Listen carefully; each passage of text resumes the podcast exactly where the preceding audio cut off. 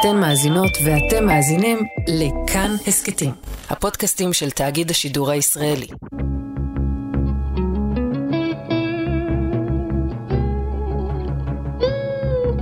תראי, זה שיר מאוד תמים בסך הכל, אבל הוא היה חריג. אף אחד לא אמר דברים כאלה כנראה אז. כתב אותו אדם בדם גופו. זה בן אדם שהלכה לו רגל ועוד רגע הלכו לו החיים. השיר הזה נלחם על חייו מאז שהוא נולד. הזהירו אותנו. אז כבר חל איסור לשיר את השיר הזה. לא כל שכן להקליט אותו. לשיר הזה היה דיון בכנסת. מדינה שלמה מתחרבשת על כמה חרוזים. שיר, כולה שיר.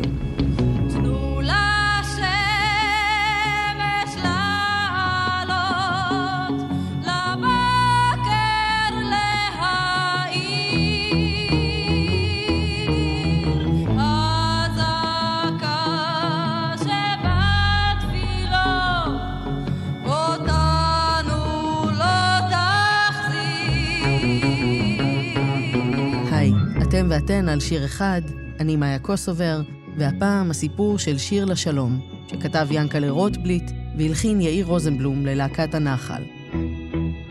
זה שיר שהפך להמנון ויש לו כמה גלגולי חיים. אחד מהם היה בשנת 1995, אחרי שראש הממשלה יצחק רבין נרצח, והשיר הזה נחרט בזיכרון הישראלי בתמונה של דף לבן, ועליו מילים מוכתמות בדם. אבל האמת היא שהשיר הזה גם נולד בדם, במלחמה בשנת 1967, וברבות הימים הוא הפך לשיר שנלחמו עליו, עבורו. והוא מסמל לא רק את התפילה והכמיהה לשלום, אלא גם את המאבק על החופש לבקש אותו. ואני מאמין שהוא עוד לא אמר אפילו את המילה האחרונה שלו.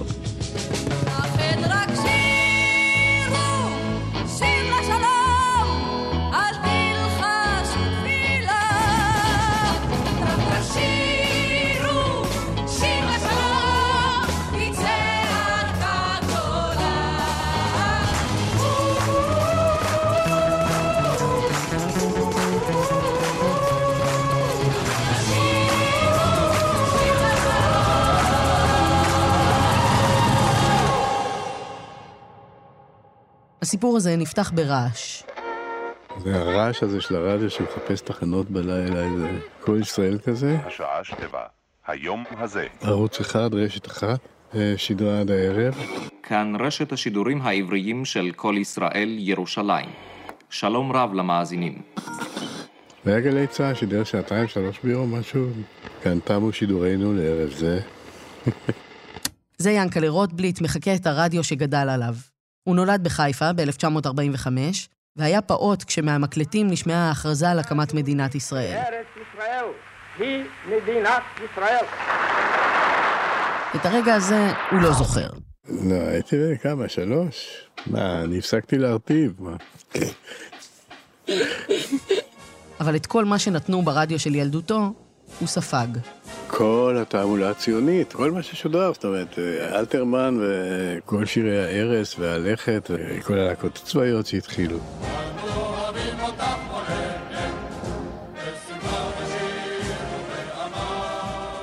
מיד צ'יזבטרון, שעוד היה בזה איזה אלמנט של יג'יפ וחבר'ס וגנבי תרנגולות, ואחר כך מעפילים. ואחר כך נופלים. אך נזכור את כולם. דברים יפים, אבל כן, הרוב מגויס, מה לעשות, כל הכל היה מגויס, הסיפור היה אחד, והגיוס המלא מגיל אפס ועד הצבא ועד אחרי. ואתה בתוך התודעה המגויסת הזאת, כאילו, מה, מה רצית להיות? לשאת את הדגל, מה. כן, הייתי לגמרי שפוט של העניין. לא היה גם מוצא, לא היה משהו אלטרנטיבי לשמוע. בגיל תשע, ינקלה כבר משתעשע בעברית, הוא מתחיל לכתוב שירים בחרוזים.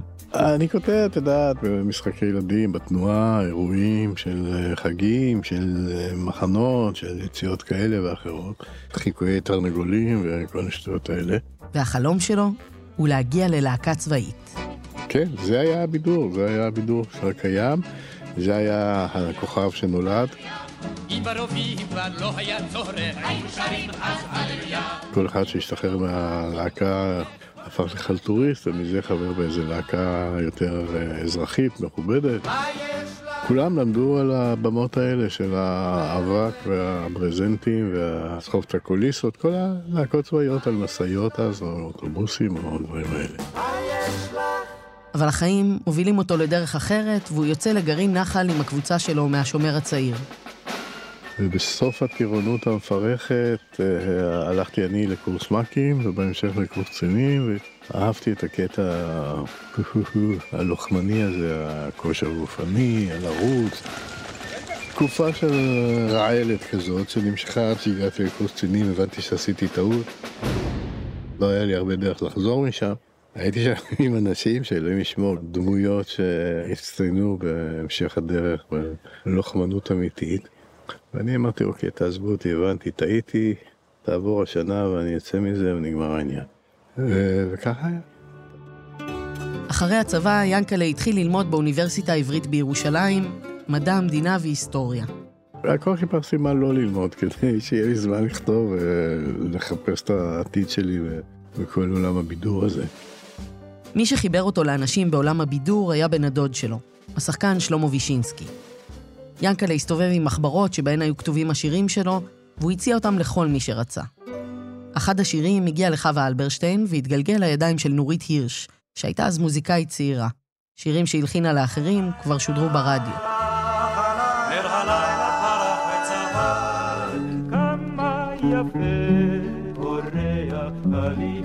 ינקלה המשיך לכתוב וגם קצת למד, אבל בחודש יוני של שנת 1967, הכל נקטע.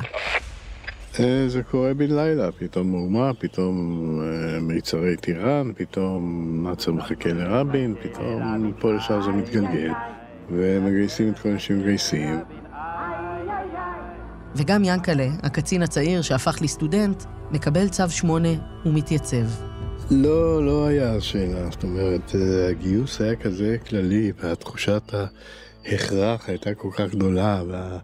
הרעיון היה שלא תהיה עוד אושוויץ, זאת אומרת, לאזרח הקטן נראה כאילו פה כל מדינות ערב מסביב באות להשמיד אותך, ואתה חייב להילחם על נפשך, אתה יושב שבוע, שבועיים על הגבעות ומחכה שטראח פורץ את המלחמה. מלחמה שבעתיד תיקרא מלחמת ששת הימים. ינקלה היה אז בן 23, והוא שירת בחטיבה הירושלמית, בגדוד שהוצב בשכונת אבו תור, לאורך הקו הירוק, שבו היו עמדות של הצבא הישראלי, ולמולן עמדות של הצבא הירדני. זה היה הקו הירושלמי, וסביב הקו הזה היו כל החילופי אש בימי חול, ובמלחמה בעצם היה צורך לכבוש את המוצבים שמולך וכו'. יורים עליך, אתה יורה, רועדים מפחד ואתה פועל כאוטומט, כי כל כך הרבה פעמים תרגלת את הליפול, לקום, לזחול, לראות, אתה עושה את זה בלי לחשוב. אתה כפוי, רצים קדימה, אתה רץ קדימה, אחריך רצים אחרים וכולי וכולי, וכולם יורים או לא יורים או מה שלא יהיה, בתוך המהומה הזאת, ואתה מונע על ידי כוחות שהם לא אתה. מצד אחד תרגול שאתה חוזר ועושה אותו ואתה לא יודע מה אתה עושה בכלל, מצד שני, מה, אני ארוץ, אני אברח אחורה? רצים קדימה. כאן כל ישראל ברשת ב' משעות הבוקר המוקדמות של היום מתחוללים קרבות עזים בין כוחות אוויר ושריון מצריים שנעו לעבר ישראל לבין כוחותינו שיצאו לבלום אותם. גם בלעום התותחים לא יחדל רצוננו בשלום. זה היה היום השני של המלחמה, שישה ביוני 1967. כולם יורים על כולם ואף אחד לא יודע כלום. הייתה שם איזו הפגזה מיותרת של מרגמות. אני הפצעתי ונהרגו כמה חברים על ידי וגבייה מרוטשת שכבה על ידי כמה שעות שם. עד שהתפניתי. מפנים אותך, אתה קם, אין רגל, אתה יודע שאין לך רגל, אני לא משלה את עצמי שנמצא אותו בבוקר. אבל זה כאבים, וזה ניתוח עוד, ותיקון פה, ופציעה שנוספת ביד, ופה ושם. הוא יצא שאתה תחטוף את זה מאש כוחותינו, אז רוב הנפגעים זה בעצם היה מהטעות הזאת. אה, זה לא ממש משנה מבחינה פרקטית. לא התעסקו עם זה גם אז, בשנים האלה. כן תחקרו את זה באיזשהו אופן כזה, אבל בתוך חגיגות הניצחון זה היה דבר זניח. ראש המטה הכללי, רב אלוף יצחק רבין. מרגיש אני כרגע חוויה שמסופקני אם אני מסוגל לבטא את כל משמעותה במילים. במשך ימים ארוכים בבית החולים הוא ראה איך מגיעים עוד ועוד פצועים. אז כל בית החולים הופך למקום של בדיחות שחורות, יודעת, הומור מטורף וזה. כי כולם צעירים ופצועים, ואחד יותר ואחד פחות. העבירו את ינקלה למחלקת השיקום בתל השומר. שם הוא חיכה לפרוטזה, לרגל החדשה שלו. יום אחד צלצל הטלפון, ובצד השני של הקו היה קול של אישה שביקשה לדבר עם ינקלה רוטבליט. ואז טלפון זה ללכת למזכירות שם, דלפק, ושם יש טלפון, אומרים לך, הנה השיחה שלך כאן. ינקלה צלל לשם עם הקביים, הרים את השפופרת, אמר שלום, והיא מיד ענתה. שלום, מדברת נורית הירש. ואני אומרת, היי, ינקלה, אתה רוצה לשמוע את השיר שלך שהלחנתי, עוד לא שמעת אותו? והתחלתי לפצור בזמר שכזה, שאני צוהלת בטלפון, והוא היה באמצע התאמת פרוטזה. ובכלל לא ידעתי שזה היה המעמד. זמר שכזה נוגן על השפתיים, כמו שלושה תופים. אני עם הפרוטזה, ולי פרוטזה עם הקביים על הדלפק, נהדר. זה היה נורא מצחיק, זה, אני לא שוכח את זה. את איך שמעתי פעם ראשונה את השיר. שכזה נוגן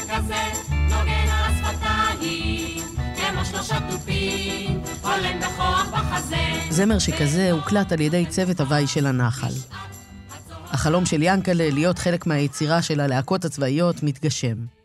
אבל זה קורה כשהוא עצמו שבור ונמצא במקום אחר לגמרי. בחדר שלו, בתל השומר, היה פטיפון קטן, והתחילו להגיע תקליטים עם מוזיקה חדשה שהוא לא הכיר.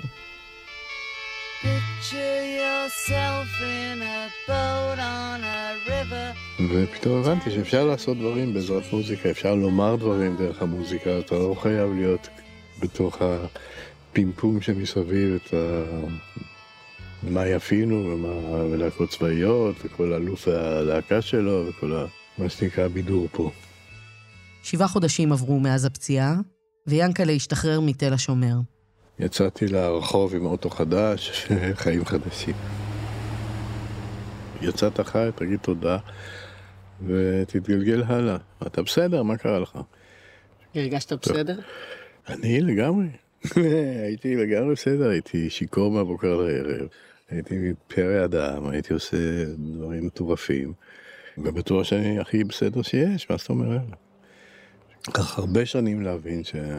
שמדובר באמת בהלם קרב. זה בא כמו סערה ונעלם, והשאיר רק את, ה... את המשפחות השכולות שהיו שכולות, פצועים שנפצעו וכולי וכולי. וחגיגה עצומה בכל הארץ. אל החגיגה הזאת מגיעה צעירה בלונדינית בשם מירי אלוני. היא הייתה אז רגע לפני גיוס ללהקת הנחל והתבקשה ללמוד את התפקידים של שולה חן. אז היא הצטרפה להופעות של הלהקה. ומה היו ההופעות? נשף ניצחון אחד לשני, וממש נשפים של רומא. שתייה ואוכל וסטייקים ושמקים, זה הדהים אותי, זה פשוט הדהים אותי. המפגש הראשון שלי עם צה"ל, אני באופן אישי, איך שאני בנויה, לא אהבתי. זה היה ששת הימים, כיבוש הגדה המערבית, סיני, רמת הגולן, שקראו לה אז הסורית. ומאז אנחנו יושבים על ההישגים ומבכים אותם. יום אחד, בן הדוד של ינקלה, שלמה וישינסקי, לקח אותו לקליפורניה, הקפה של אייבי נתן. שם הם פגשו את יאיר רוזנבלום, שהיה מלחין ומנהל מוזיקלי צעיר, שהתחיל לעבוד עם הלהקות הצבאיות והביא איתו סאונד חדש ויותר פופי. ינקלה, שלא הכיר אותו לפני כן, סיפר שהוא מתכנן לנסוע ללונדון. ויאיר אמר, יאללה, אני נוסע איתך. וכך הם מצאו את עצמם על אונייה עם אוטו ממשרד הביטחון, בדרך למקום שבו הייאוש נעשה יותר נוח. בהפלגה, ינקלה סיפר ליאיר על שיר חדש שהוא כותב. שיר לשלום התחיל להיות לי כבר בראש ככה, בית ראשון כבר בראש. ו... אז הוא אומר, נו, נו, תביא לי, וכל הדרך דיבר איתי על להקות צבאיות, וכמה כיף לעבוד איתה, ויורם תערלה, וכמה כסף אפשר לעשות, וזה, ולא עניין אותי בחצי גרוש כל הסיפור הזה.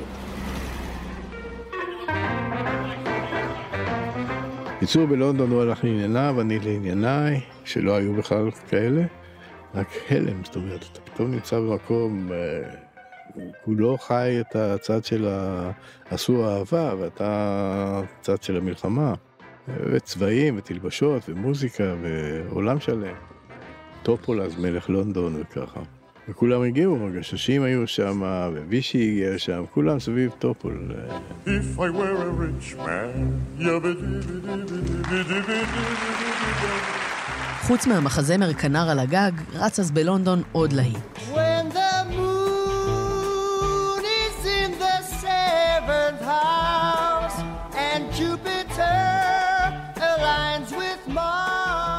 יאיר רוזנבלום ויענקלה רוטבליט ישבו יחד באולם התיאטרון וצפו במחזמר שיער, שסיפר על חבורת היפים בניו יורק שפועלת נגד מדיניות הגיוס של הממשל האמריקאי למלחמת וייטנאם. סיפור של קבוצה על מרד, סמים, אהבה, גזענות, הומוסקסואליות, חופש מיני ורוקנרול. רחוק מאוד מרוח התקופה בישראל של אותן שנים.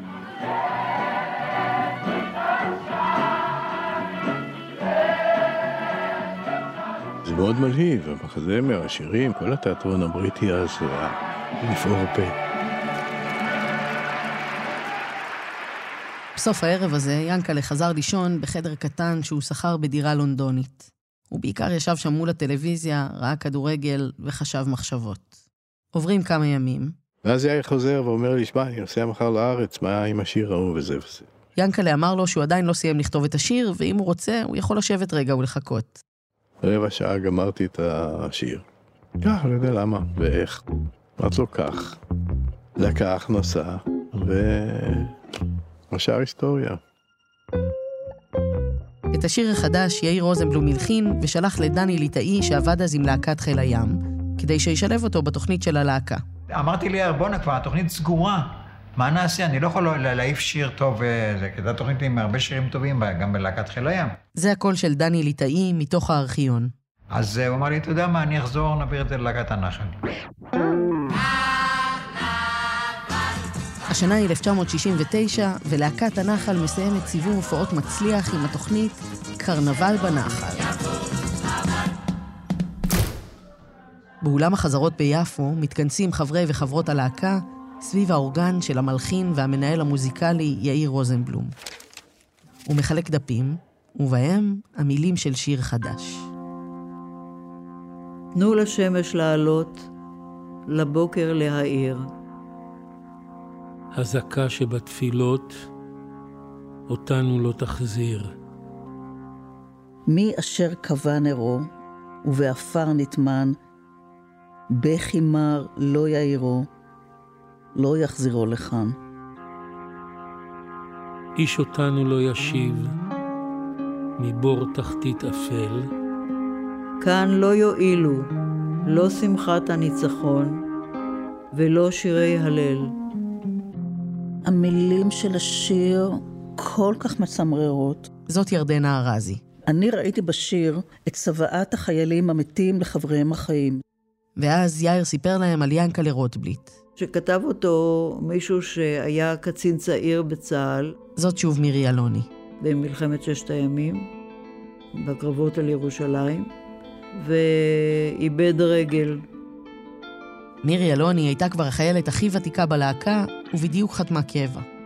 מיד אהבתי את השיר. השיר הזה הוא השיר היחידי שאני מכיר שהוא מילים בפיו של מת. זה עמוס טלשיר, שהיה מפקד הלהקה.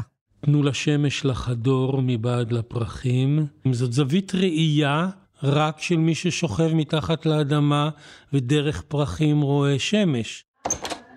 באולם החזרות, יאיר רוזנבלום התחיל לנגן על האורגן את הלחן שכתב.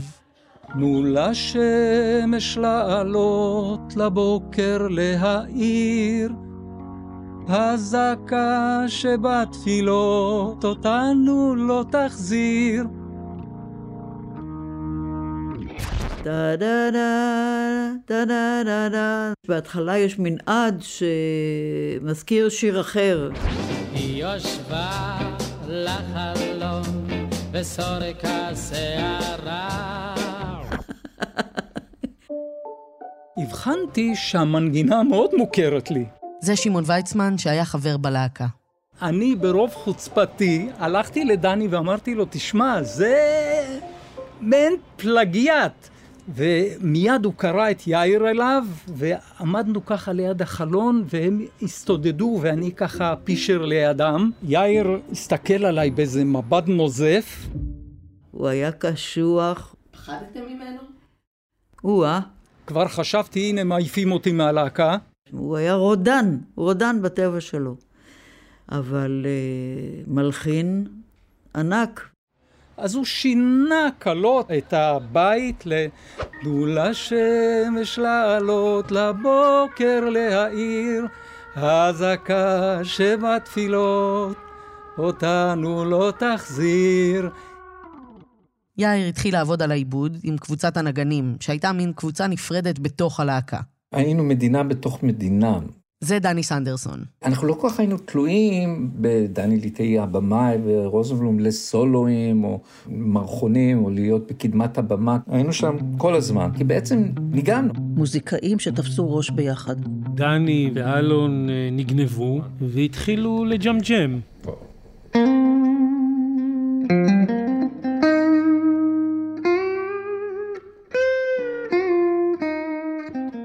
וזה דני סנדרסון, שהביא את הסאונד של הגיטרה החשמלית, שעד אז לא שמעו בלהקות צבאיות, ואילתור מוחלט גמור שלו, זה חתיכת גיטריסט, חתיכת כישרון, והתפקיד של הבאס זה אלונו לארצ'יק, לגמרי לגמרי שלו, והתופים זה מאיר פניגשטיין. בחלק מההופעות הם היו תוקעים את הראש בחור שהיה בקוליסה, ו... צועקים לקהל, התזמורת בלי משכורת. בקול של פוגי דרך אגב, זה היה קצת מוזר, וזה התקבל בהתאם. בקבוצת הזמרים, אגב, היו גם אפרים שמיר וגידי גוב שהצטרף. כמעט כל החבורה שלימים תהפוך להיות להקת כוורת. ברגע שבו דני ואלון חיברו את האינטרו של שיר לשלום, הם הצליחו להכניס קצת מהמוזיקה שהם אהבו לתוך עולם האנו באנו, והובילו שינוי במוזיקה הישראלית. מתקופת האקורדיון לתקופת הרוקנרול. וזה עמוס טלשיר שהיה מפקד הלהקה, ונשלח עם ואוצ'ר של הצבא לחלילית ביפו כדי לקנות לנגנים מגברים של מרשל. דני ליטאי היה אמון על הבימוי והכוריאוגרפיה. העמדה, קראו לזה אז בלהקות הצבאיות להעמיד. העמדה של שיר לשלום נחשפה במופע הבכורה במחנה 80. היה חושך מוחלט באולם. הגיטרות מתחילות, החשמלית והבאס, ופתאום... בת קול עירומה. הייתי מתחילה לשיר בלי מיקרופון.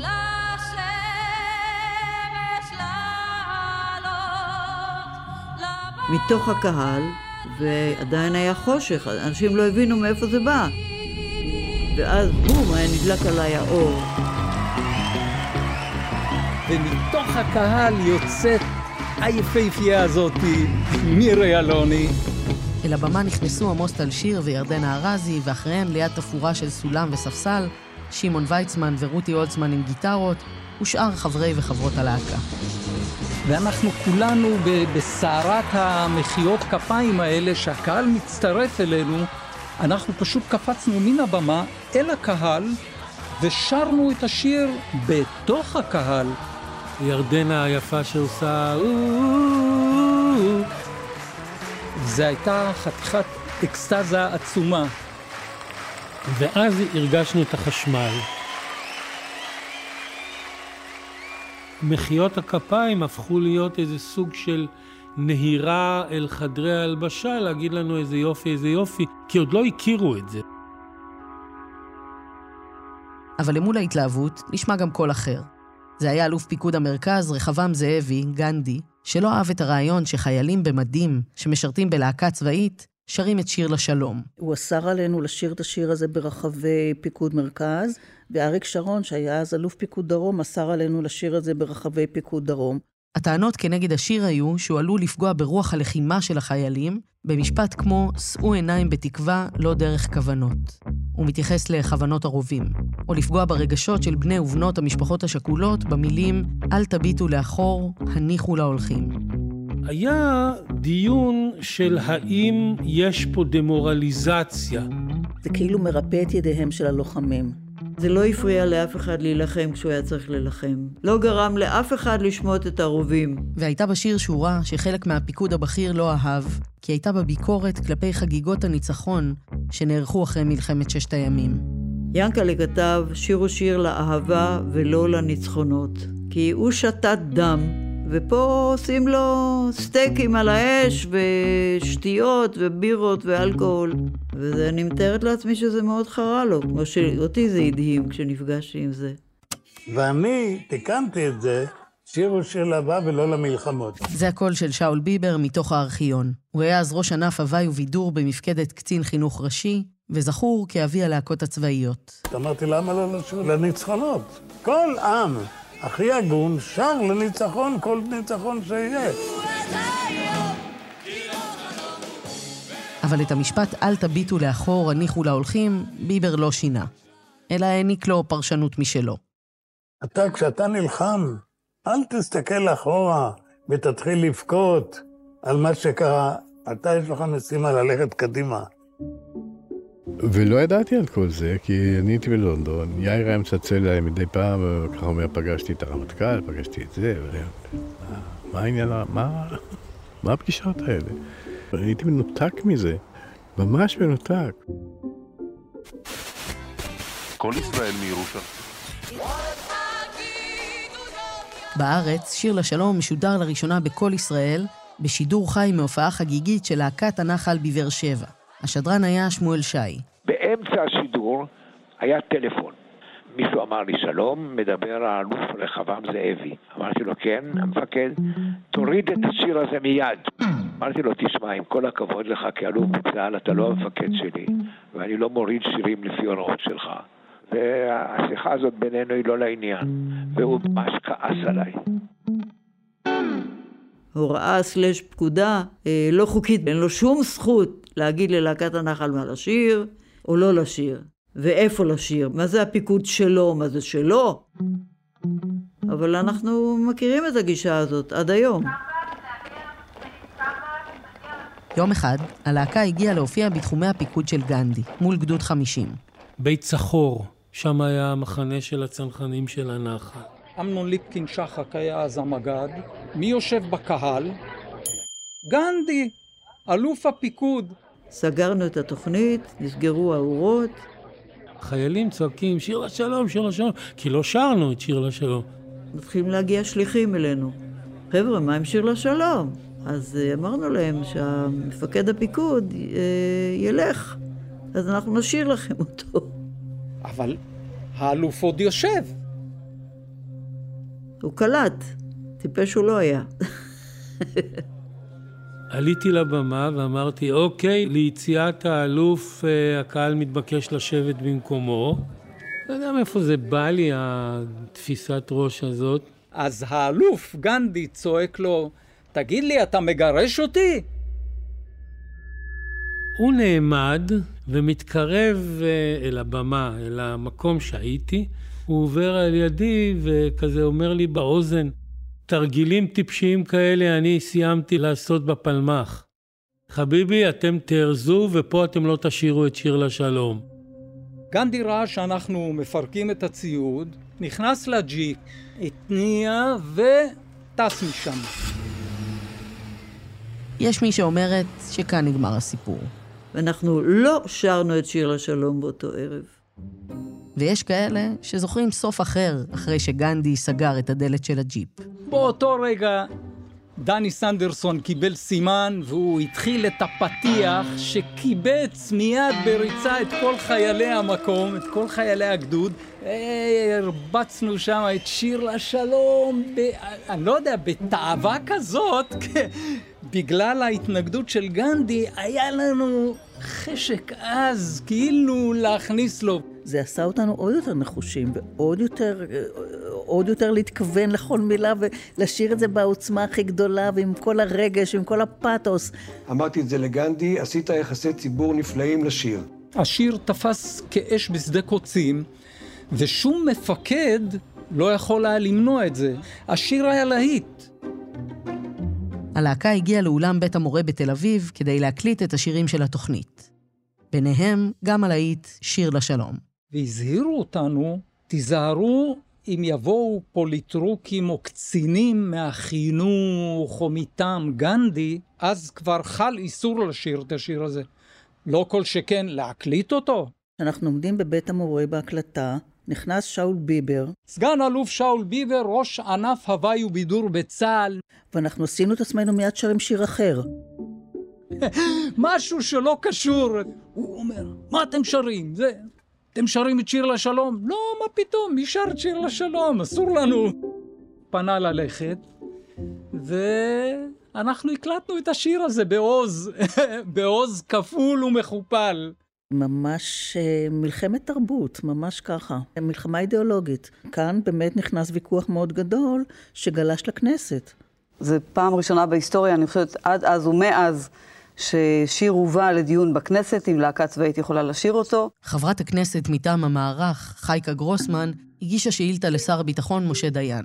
היא שאלה אם קצין החינוך הראשי, או מי שהוסמך לכך בצה"ל על ידי המטכ"ל, אישרו את הכללת השיר בתוכנית של להקת הנחל. היא נענתה בחיוב. ואז הוסיפה לשאול מה בדעת שר הביטחון לעשות כדי להתיר את השמעת השיר בתחומי פיקוד המרכז. בקיצור, הייתה מתקפה דמוקרטית משה דיין אה, שחרר את השיר לביצוע, והוא פשוט אמר אה, שאנחנו מספיק חזקים בשביל להיות מסוגלים להגיד אה, אולי נעשה קצת יותר לשלום. זה הקול של יאיר רוזנבלום מתוך הארכיון. הוא היה מוחרם בדיוק חודש. אבל אני חושב שהפואנטה היא ששרדנו את זה, לא?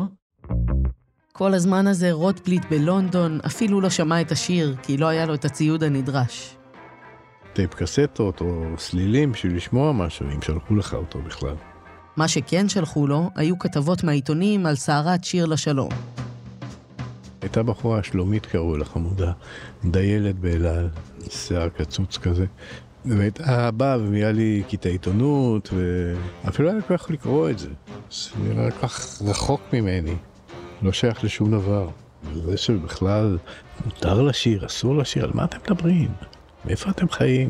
בין גזרי העיתונים שהגיעו ליאנקלה, היה מאמר דעה של המשורר שכתב את השירים ששודרו ברדיו של ילדותו ועליהם גדל, נתן אלתרמן. הטור הביקורתי שכתב על שיר לשלום התפרסם במעריב. הכותרת הייתה השיר, המחאה, המניפסט. אין כאן מקום לחששות מפני סכנה של הלכי רוח דפיטיסטיים או מפני ערעור המורל. אלתרמן חשב שטוב עשו שלא צנזרו או פסלו את השיר. ולצד זה, טען שהדרישה לשלום, כפי שהיא מובעת בשיר, מנותקת מהמציאות הביטחונית בישראל. וכך הוא כתב באירוניה. להזכיר למדינת ישראל העומדת בשלוש חזיתות מלחמה עם אויביה מבחוץ ובחזית מלחמת טרור פנימית בעת ובעונה אחת, כי יש אהבה בעולם, וכי מהיותנו שטופים בקרבות, אנו שוכחים אמת נעלה זו שבעלי שיר אמיצים קמים להתיכה בפנינו. והוא סיים בכך ש-Make Love Not War היא סיסמה שצמחה באופן טבעי בזמן מסוים בארצות הברית ולשם היא מתאימה. ואילו בישראל, הסיסמה הזאת נתפסת בעיניו כאופנה חולפת. היזהרו מפני חיקויים. זה יספיק בהחלט. להתייחס לשיר לשלום כ- כאל מהומה אה, פטריוטית, זה כמעט מצחיק, לא? שזה שיר על זה שלא כדאי שחיילים ייהרגו. ובאמת קשה לחשוד בלהקת הנחל שקרא לפציפיזם. כי באותה תוכנית ממש, לצד שיר לשלום, היה שיר אחר שכתבה נעמי שמר.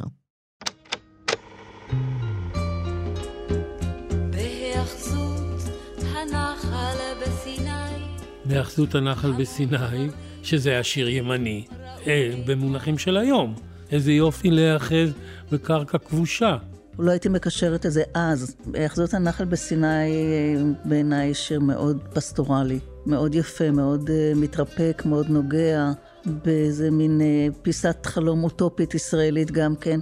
זה עוד לא היה במקום של uh, הכיבוש משחית, זה עוד לא היה שם מבחינת שנה, שנתיים אחרי המלחמה, זה עוד לא היה שם. אבל ירדנה זוכרת איך בהווה המפגש עם המציאות הישראלית של אחרי מלחמת ששת הימים השפיע על תפיסת העולם שלה. אנחנו מופיעים בעזה, הלהקה, ומהחלון של האוטובוס אני רואה תמונה כזאת. יושבים גברים עזתים בעיגול על הרצפה, הראשים שלהם מורכנים והידיים מאחורי העורף. שני חיילים עם אה, רובים עומדים ושומרים עליהם, ובצד מסתכלים על זה ילדים קטנים. ואני זוכרת את הרגע הזה שבו אני מבינה שילד שרואה את אבא שלו מושפל ברמה כזאת, זה משהו שהוא לדורי דורות, זה לא משהו פתיר. הוא הפוך אצל גנדי, הרי גנדי בישל את אה, אומנות הטרנספר או האידיאולוגיה שלו עוד בהיותו קצין בצבא. זאת אומרת, הוא היה מהגנרלים הפוליטיים. אני חושב שהמדינה הייתה חצויה גם כן כבר אז. ורחוק מהפוליטיקה הישראלית, יורם גאון מגיע ללונדון כדי לנסות להפוך את קזבלן למחזמר מצליח כמו כנר על הגג. הוא פוגש שם את ינקלה רוטבליט ואומר לו, זה אתה שכתבת את השיר השלום? אז הוא אומר, כן. אז הוא אומר, אז מה אתה עושה פה? אני אומר, מה אני עושה פה? הוא אומר, תיסע לארץ. הוא אומר, בשביל מה? אז הוא אומר, אתה לא מבין שכל אחד ירצה ממך שיר עכשיו? ינקלה ענה לו שמי שרוצה שיר עכשיו, ירצה גם אחר כך. אחרי שנתיים בלונדון, ינקלה רוטבליט חזר לארץ. הבטיח לשלוח שירים למוסר, אבל. ינקלה התחיל לעבוד כעיתונאי, פובליציסט, והמשיך לכתוב שירים לאחרים.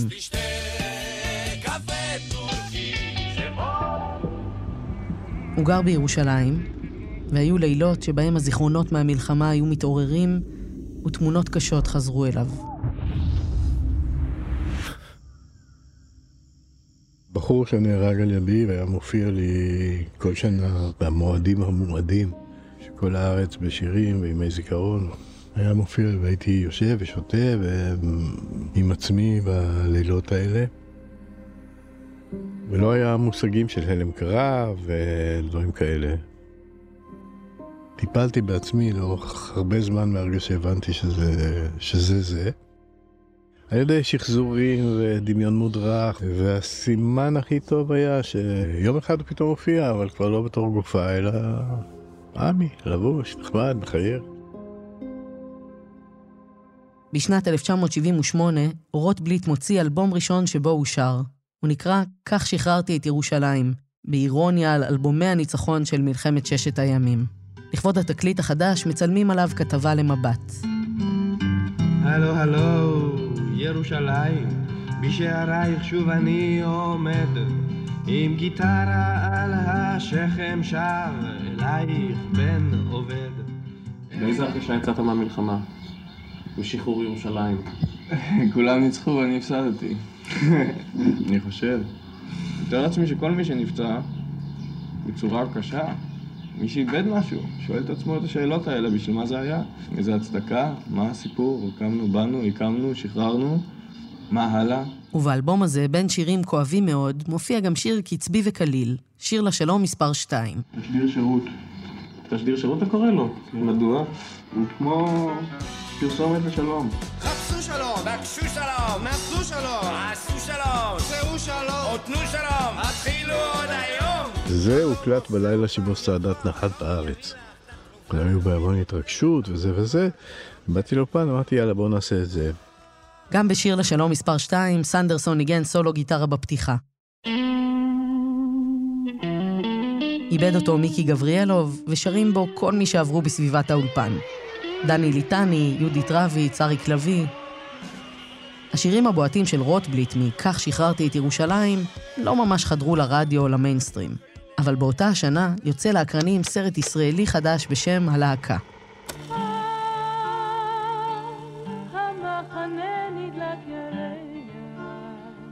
לא, לא, לא, לא, זה לא טוב. בואו נעשה את זה אחרת. נועה, את מכירה את המילים? כן. בואי נעשה את השיר כשאת שרה את הסולו. אבל מה פתאום, זה הסולו שלי. אל תוותרי לפסיכית. דורון למקום. הבמאי שלו הוא בחור צעיר בן 24 בשם אבי נשר. אנחנו בונים את זה מוזיקלית על שירים של יאיר רוזנבלום, ואנחנו יודעים שהסרט חייב להיגמר בשיר השלום. גם בגלל ההתנגדות הגדולה. ואגב, ההתנגדות לשיר לא נעצרה בזמן אמת. רחבעם זאבי, הידוע בכינוי גנדי, ממש שם לעצמו כמטרה לעצור את הסרט הזה בכל מחיר. והוא עשה באמת דברים איומים, אמורים לקבל מדים להצבא, לא קיבלנו. היינו אמורים לקבל רשות לצלם בבסיסי צה"ל, לא קיבלנו.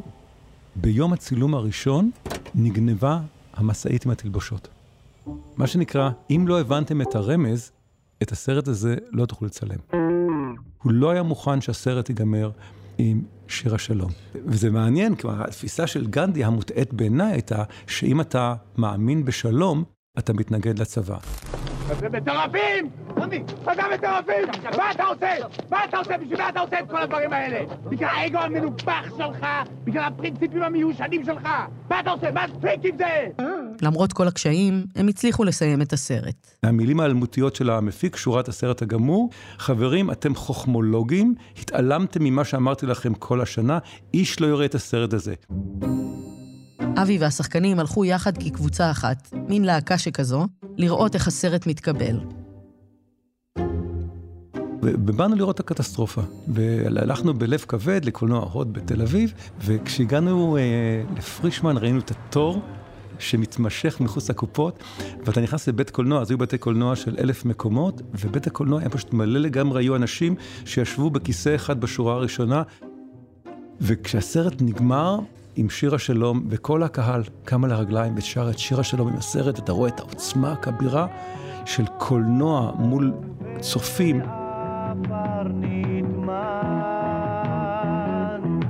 הלהקה אומר, יש אתוס ישראלי, שזה האנחנו.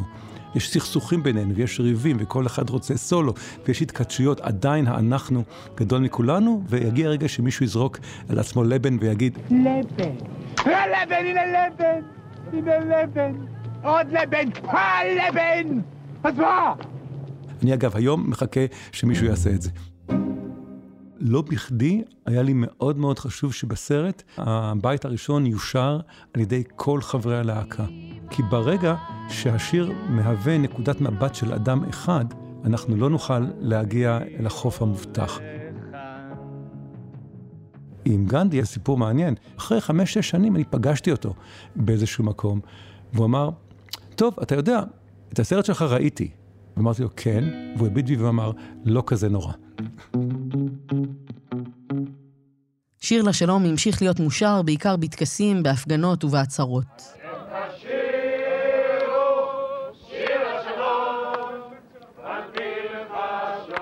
בשנת 1979, מנחם בגין ואנואר סאדאת חתמו על הסכם שלום בין ישראל למצרים.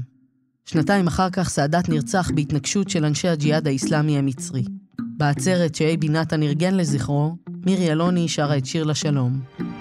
Ladies and gentlemen, the time for peace has come.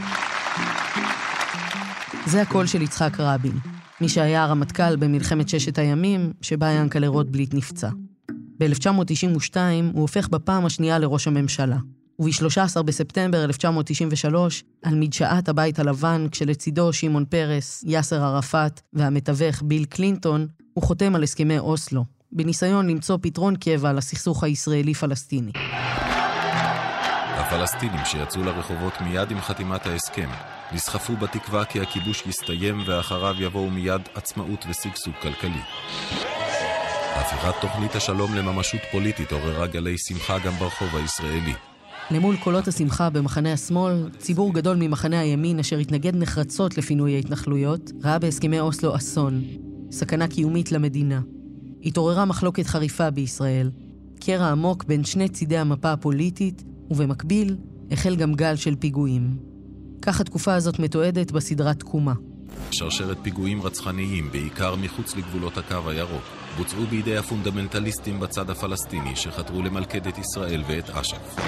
האלימות ומספרם הגדל של ההרוגים והפצועים עוררו ספק בסיכויי השלום.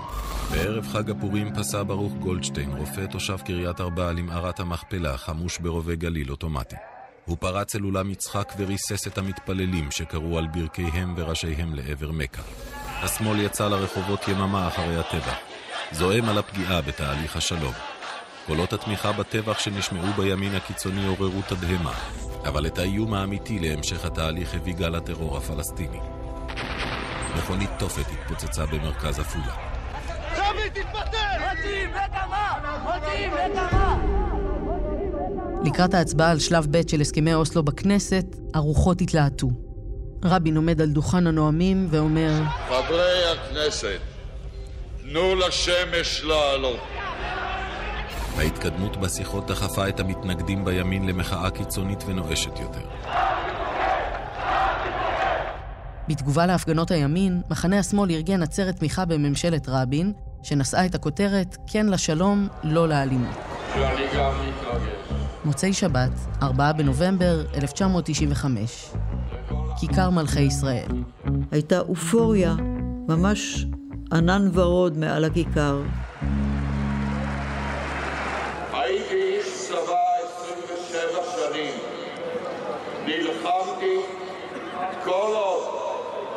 היה סיכוי לשלום. אני מאמין שיש סיכוי לשלום. סיכוי גדול. בסיום העצרת, מירי אלוני עולה לבמה כדי לבצע את שיר לשלום.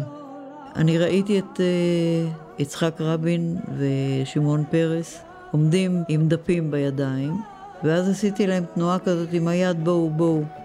והם באו, ושמתי לו את המיקרופון בפה. כשהם סיימו לשיר, הם הצטלמו יחד וצחקו. רבין אמר, טוב, אני מקווה שבעשיית השלום לא נזייף. הם ירדו מהבמה, ואז נשמעו שלוש יריות. ממשלת ישראל מודיעה בתדהמה, בצער רב וביגון עמוק, על מותו של ראש הממשלה ושר הביטחון יצחק רבין. יצחק רבין נרצח על ידי יגאל עמיר. אני רוצה לקרוא עכשיו כמה מילים מתוך הנייר הזה, אבל קשה לי. הדם שלך, יצחק, הדם שלך מכסה על המילים המודפסות. בלוויה של יצחק רבין, איתן הבר, שהיה ראש הלשכה שלו, ואחד האנשים הקרובים אליו, הציג את הדף שנמצא בכיס הז'קט שלו. דמך על נייר שיר השלום. זה הדם שאזל מגופך ברגעים האחרונים לחייך. תנו לשמש לעלות, לבוקר להאיר. אזעקה שבתפילות אותנו לא תחזיר. מי אשר קבע נרו ובעפר נטמן, בכי מר לא יאירו, לא יחזירו לכאן. איש אותנו לא ישיב, מבור תחתית אפל. כאן לא יועילו לא שמחת הניצחון ולא שירי הלל. יצחק, אנחנו כבר מתגעגעים אליך.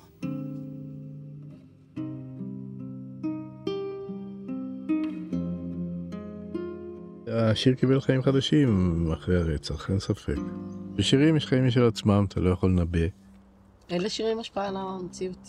לא, בטח שלא. הם יכולים להתלבש על רגע היסטורי שהם מתאימים לו, והם מוליכים אותו כביכול כהמנון או כמשהו שמחבר את האנשים, אבל הם לא ממציאים מציאות ולא יוצרים אותה. אז הנה, השיר הזה, יש לו גלגולים, גלגולי חיים רבים משלו כבר 50 שנה ויותר. ואני מאמין שהוא עוד לא אמר אפילו את המילה האחרונה שלו.